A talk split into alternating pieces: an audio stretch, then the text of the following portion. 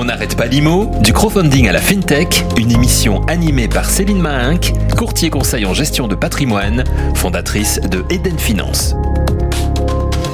Bonjour à toutes et à tous, merci de votre écoute pour cette nouvelle émission de On n'arrête pas l'immo, du crowdfunding à la fintech, vous savez, hashtag WAPI, O-A-P-I.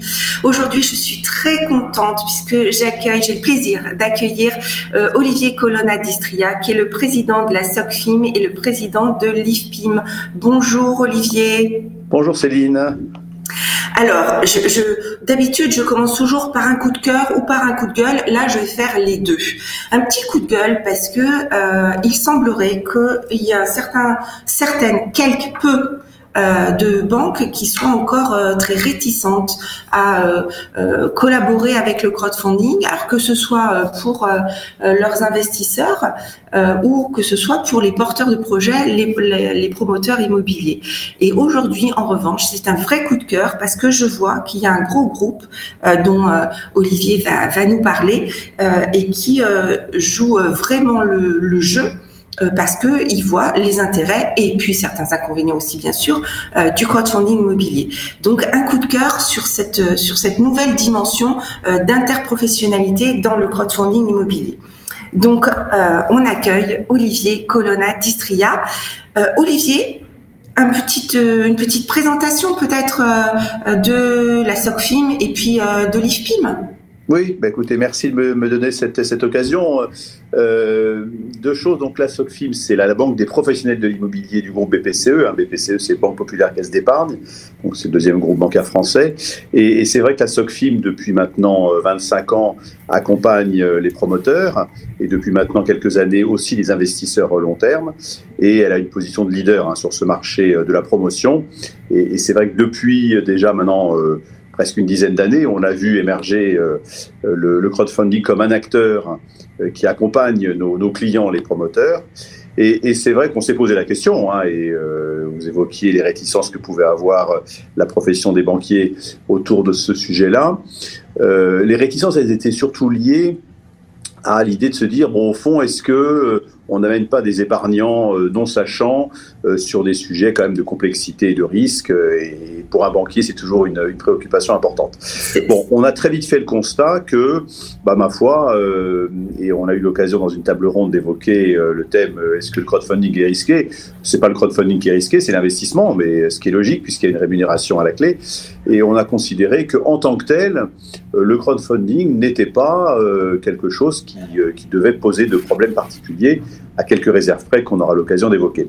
Pour revenir rapidement sur la SOCFIM, donc c'est une banque qui gère environ 10 milliards d'engagements. Alors les engagements, c'est toujours une notion un peu abstraite, donc si on met ça de manière un peu plus concrète, on doit financer actuellement à peu près 50 000 logements et 2 millions de mètres carrés tertiaires, bureaux, entrepôts, etc. Donc c'est tout à fait... Ça fait tout un bon témoin. Voilà, on a une part de marché importante dans ce secteur-là, et c'est vrai que depuis l'origine, nos clients ont pris le parti, beaucoup de nos clients ont pris le parti de travailler avec le crowdfunding pour compléter leurs apports en fonds propres ou pour les faire tourner de manière plus rapide. Et nous, on n'a pas trouvé d'objection spécifique à ces interventions. On l'a d'ailleurs fait savoir à la Fédération des promoteurs, puisque c'était une des préoccupations de la Fédération des promoteurs. Et dès le début, le groupe BPCE a abordé le sujet avec ouverture, partant d'un principe, c'est de toute façon, ça existait, donc on peut toujours être en résistance, mais au fond, ça existe. Et la preuve en est, c'est que je crois avoir compris qu'on a dépassé cette année la barre des 500 millions de fonds levés autour du crowdfunding sur la promotion, et que l'objectif prochain, c'est de doubler, c'est ça. Donc, c'est pas du tout anecdotique.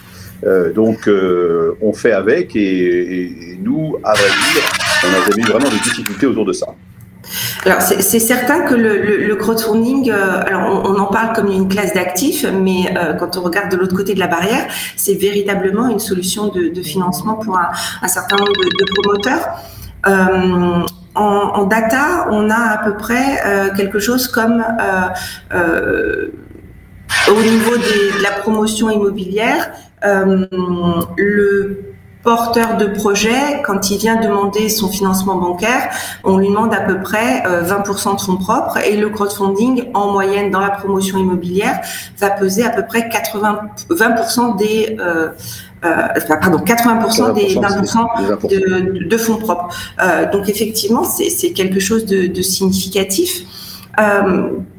Quel est l'intérêt pour une banque d'accompagner ? Alors, si j'entendais tout à l'heure, c'est les promoteurs immobiliers d'un côté et peut-être des institutionnels qui vous confient de l'argent à investir ?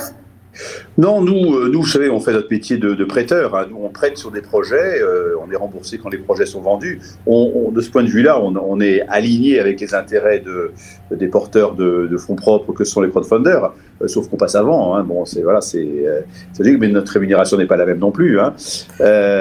Donc, c'est surtout effectivement une position de prêteur que nous avons. Alors, j'évoquais tout à l'heure le fait que nous avions une position ouverte sur ce crowdfunding, et là, parce que c'est utile à nos clients promoteurs, de démultiplier leurs fonds propres. On évoquait, c'était votre coup de gueule, mais les réserves éventuellement qu'il pouvait y avoir. On a, et dès le début avec l'association des plateformes, fait valoir que pour nous, ce qui était important, c'était que le crowdfunding ne devienne pas ce qu'on appelle l'argent facile. L'argent facile, c'est toujours une difficulté parce que c'est un peu miraculeux de se dire qu'en quelques heures, finalement, un promoteur, toute sa vie, a couru après ses fonds propres pour les fabriquer année après année avec des marges de promotion. Et là, avec le crowdfunding, il peut trouver en quelques heures une solution de financement. Donc c'est très bien. Les travers que ça pouvait avoir, c'était cet argent facile qui pourrait inciter des opérateurs à finalement démultiplier sans fin le nombre d'opérations qu'ils pouvaient lever, puisqu'il n'était pas restreint par les ressources financières, et quelquefois dépasser sa capacité opérationnelle à délivrer des projets de qualité. Oui, faire un peu ce qu'on appelle de la cavalerie, en fait.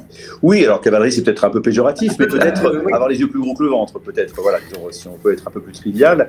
Et c'est vrai que pour nous, banquiers, ça, c'est le risque important, et pour nous, de voir notre client promoteur s'emballer et finalement ne pas être capable de délivrer les projets en nombre important que le crowdfunding lui permettrait de faire. Donc ça, c'est le risque pour nous banquiers. Et quelque part, c'est aussi le risque peut-être pour les porteurs de fonds de se dire finalement, le projet que j'ai financé, il tient bien la route, mais peut-être que l'opérateur lui-même, moi je ne connais pas bien sa situation, je n'ai pas la vision globale, et peut-être qu'il est fragilisé par ces éléments-là. Donc c'est un peu ça qu'on observe plus que la qualification du projet, qui est en général bien analysée par les plateformes. Il y a pas de, nous on n'observe pas d'écart d'analyse sur les plateformes. Je dirais, si je suis un peu cynique, de toute façon, le crowdfunder est assez protégé parce que dès lors que la banque a mis en place des financements, ça veut quand même dire que le projet tient la route. J'ai la faiblesse de penser que on est assez professionnel pour juger de la pertinence d'un projet. Et vous savez, quand un projet à ses financements, ça veut dire qu'il a son permis, sa pré-commercialisation, et dès que la garantie d'achèvement est obtenue, il ne peut plus arriver grand-chose au projet, sauf une baisse de la marge. Sauf la faillite, oui, une baisse de la marge ou à l'ultime. Ou la perte d'investissement, qui est le risque de l'investisseur. Ouais. Donc là-dessus, on est très solidaire sur les enjeux. Et donc vous, ça vous permet donc au-delà de l'analyse du projet, la banque permet d'avoir une analyse plus globale de la situation du promoteur, voilà. Ça, même si normalement effectivement la plateforme le fait également. Donc ça, c'est un petit peu les points d'attention, on va dire négatifs. Quel est l'intérêt pour la banque ? Alors, vous avez peut-être déjà partiellement répondu tout à l'heure. L'intérêt pour la banque d'aller sur du crowdfunding, d'accepter du crowdfunding en cofinancement, pardon. C'est l'intérêt pour la banque, c'est de nous assurer que on a des exigences de fonds propres et on sait qu'aujourd'hui les opérations sont de plus en plus complexes à monter. Elles nécessitent des temps de portage initiaux, notamment au stade foncier, qui sont lourds. On leur demande aux promoteurs beaucoup de fonds propres pour sécuriser ces phases-là.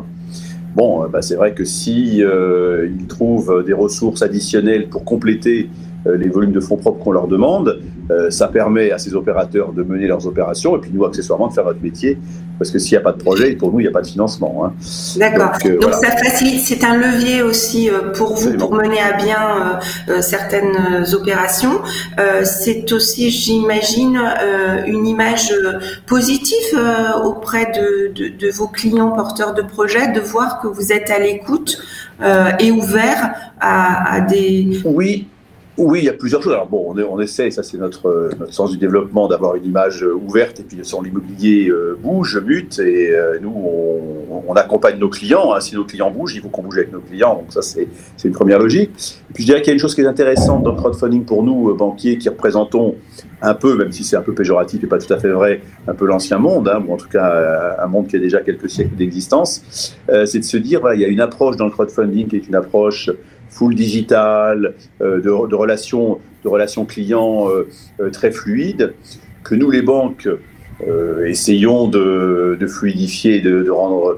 Mais c'est vrai que l'expérience client est peut-être pas aussi facile dans la banque traditionnelle qu'avec le crowdfunding. Et ça, quelque part, c'est des éléments dont nous, on peut s'inspirer pour faciliter notre propre relation client. D'accord. Puisqu'on n'a pas cité de nom et qu'on ne le fera pas, qu'est-ce que vous pourriez dire à des groupements qui seraient réticents par rapport à ce crowdfunding ? Est-ce que... C'est une question difficile, mais... Oui, alors c'est difficile de donner un avis sur des établissements. Alors, moi, il me semble que ceux qui ont de l'observation que l'on fait, et on a une part de marché suffisante et de territoire suffisant pour observer ce qui s'y passe... Il me semble que ce qui peut être les centres de résistance qui peuvent exister, qui sont de moins en moins importants quand même, sont plutôt dans des équipes pas très spécialisées, pour qui finalement tout ça est un peu mystérieux. On se dit c'est un peu la baguette magique, et qu'il n'y a pas de baguette magique en finance, on le sait bien. Les équipes professionnelles voient leurs clients à l'œuvre, ont des clients rigoureux et voient bien que si leurs clients ont accès au crowdfunding, c'est aussi un signe de confiance. Donc je pense que c'est plutôt sur des équipes non spécialisées, peut-être en local, que les difficultés sont plus importantes. Avec des équipes très professionnelles, j'ai pas le sentiment qu'il y ait de tant de réticence que ça. Après, aussi, dernier point, c'est la segmentation.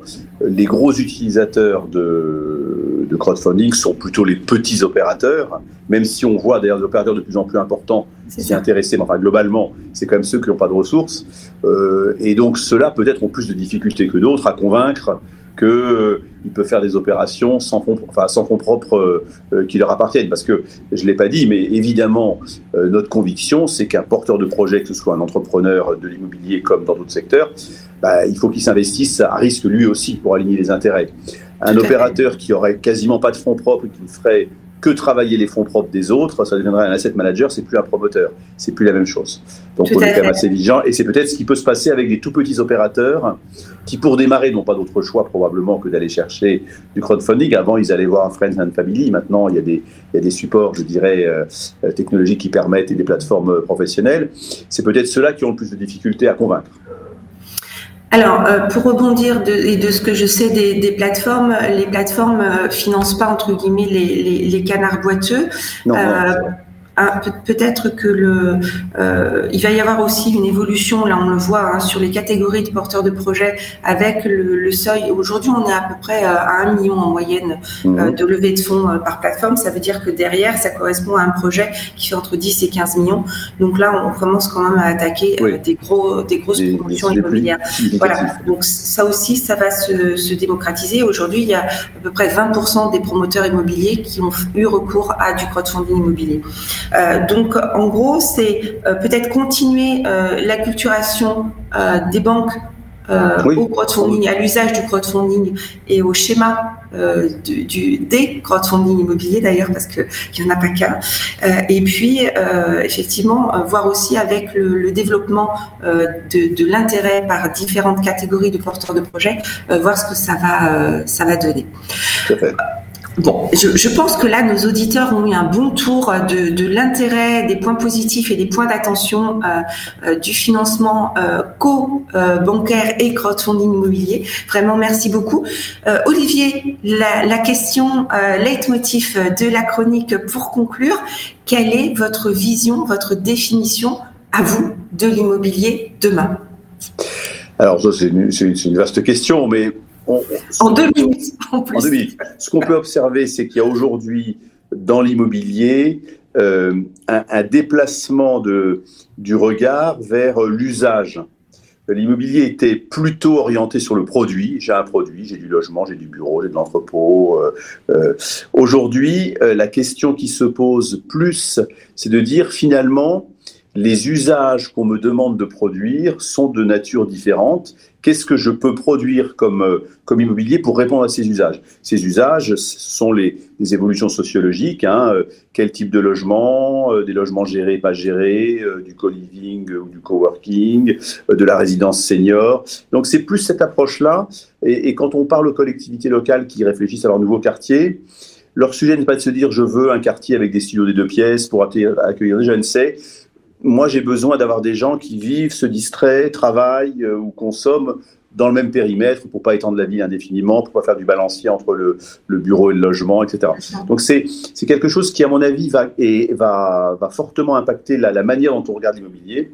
Et la deuxième chose, c'est les sujets d'environnement, évidemment, et de sobriété foncière, qui vont, alors c'est des injonctions un peu contradictoires, mais qui vont, quelque part, forcer à densifier la ville pour ne pas consommer trop d'espace et pour aussi avoir une meilleure efficacité des services publics, des services parce que plus c'est dense, plus les services sont efficaces, tout en donnant l'envie de vivre dans une ville dense. Et là, c'est là qu'on revient vers ce sujet de l'aspiration des ménages. Donc voilà, ces injonctions contradictoires qu'il va falloir arriver à traduire. Alors ça se règle par de la pédagogie, bien sûr, mais c'est pas suffisant, de la qualité. Quand on dit densité, on imagine tout de suite une ville hérissée de tours denses, alors qu'on peut faire des villes très denses et très agréables. Exactement. Voilà. Donc c'est, je pense, ça les évolutions que l'on a devant nous. Bien. Eh bien, écoutez, moi, je pense que c'est aussi avec le crowdfunding qui est très ouvert à ces types de biens immobiliers, l'immobilier d'usage, et je pense qu'ils seront aussi peut-être pas dans les premiers, mais en tout cas, tous les facteurs ESG, ISR, je pense qu'ils vont vraiment se développer aussi dans le crowdfunding immobilier dans les mois à venir. Donc, ils vont vous permettre, encore une fois, un peu plus de vous positionner sur ces dimensions-là. Olivier Colonna d'Istria, président de SOCFIM et président de LIVPIM, un grand merci pour cette participation à notre chronique. Merci à vous, Céline. Merci à vous tous pour votre écoute. À très bientôt. Et n'oubliez pas, donc, tous les derniers mardis du mois, 10h, chronique WAPI, on n'arrête pas l'immo, du crowdfunding à la fintech sur Radio IMO. Merci à tous. On n'arrête pas l'immo, une émission présentée par Céline Mahinck. On continue l'immo sur fintech.imo.